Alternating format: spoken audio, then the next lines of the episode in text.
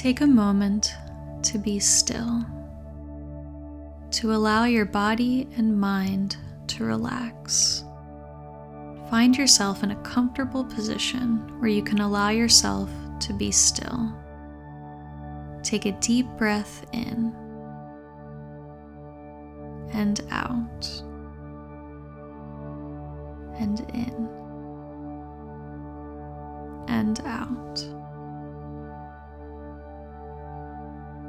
Relax your shoulders, your back.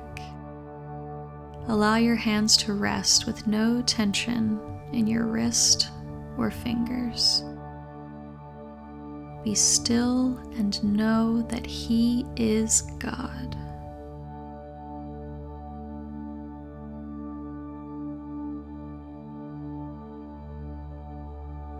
John 2 1 through 23. Three days later, there was a wedding in the village of Cana in Galilee. Jesus' mother was there. Jesus and his disciples were also guests. When they started running low on wine at the wedding banquet, Jesus' mother told them, They're just about out of wine. Jesus said, Is that any of our business? Mother, yours, or mine? This isn't my time. Don't push me. She went ahead anyway, telling the servants, Whatever he tells you, do it. Six stoneware water pots were there, used by the Jews for ritual washings. Each held 20 to 30 gallons. Jesus ordered the servants, Fill the pots with water, and they filled them to the brim. Now fill your pitchers and take them to the host, Jesus said, and they did. When the host tasted the water that had become wine, he didn't know what had just happened, but the servants, of course, knew. He called out to the bridegroom Everybody I know begins with their finest wines and after the guests have had their fill, brings in the cheap stuff. But you've saved the best till now. This act in Cana of Galilee was the first sign Jesus gave, the first glimpse of his glory, and his disciples believed in him. After this, he went down to Capernaum along with his mother, brothers, and disciples, and stayed several days. When the Passover feast, celebrated each spring by the Jews, was about to take place, Jesus traveled up to Jerusalem he found the temple teeming with people selling cattle and sheep and doves. The loan sharks were also there in full strength. Jesus put together a whip out of strips of leather and chased them out of the temple, stampeding the sheep and cattle, upending the tables of the loan sharks, spilling coins left and right. He told the dove merchants, Get your things out of here. Stop turning my father's house into a shopping mall. That's when his disciples remembered the scripture Zeal for your house consumes me. But the Jews were upset. They asked, What credentials can you present to justify this?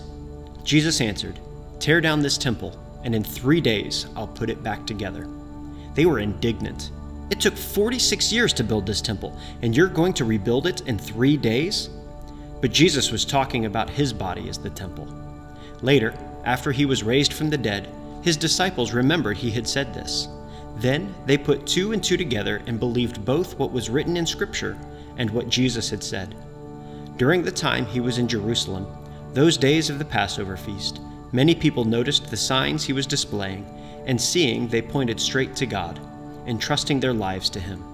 But Jesus didn't entrust his life to them. He knew them inside and out, knew how untrustworthy they were. He didn't need any help in seeing right through them.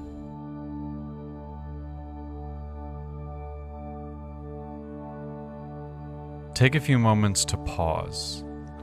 What was one word or phrase that stood out to you while listening?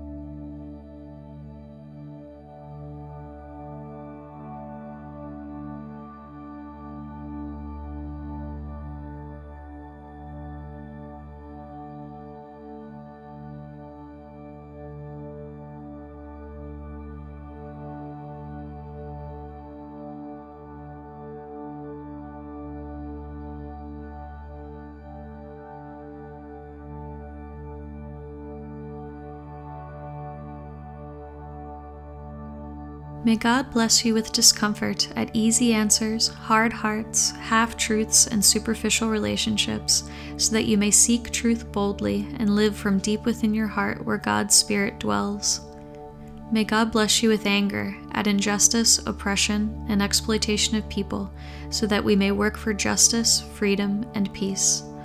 May God bless you with tears to shed for those who suffer from pain, rejection, starvation, and war, so that we may reach out our hand in comfort and turn their pain into joy. May God bless you with foolishness to believe that through Jesus Christ we'll have the strength and power necessary to create change in this world and in our neighborhood, so that together we will courageously try what others claim cannot be done. May God bless you with remembrance that we are called to continue God's redemptive work of love and healing in God's place, in and through God's name, in God's Spirit, continually creating and breathing new life and grace into everything and everyone we touch. Amen.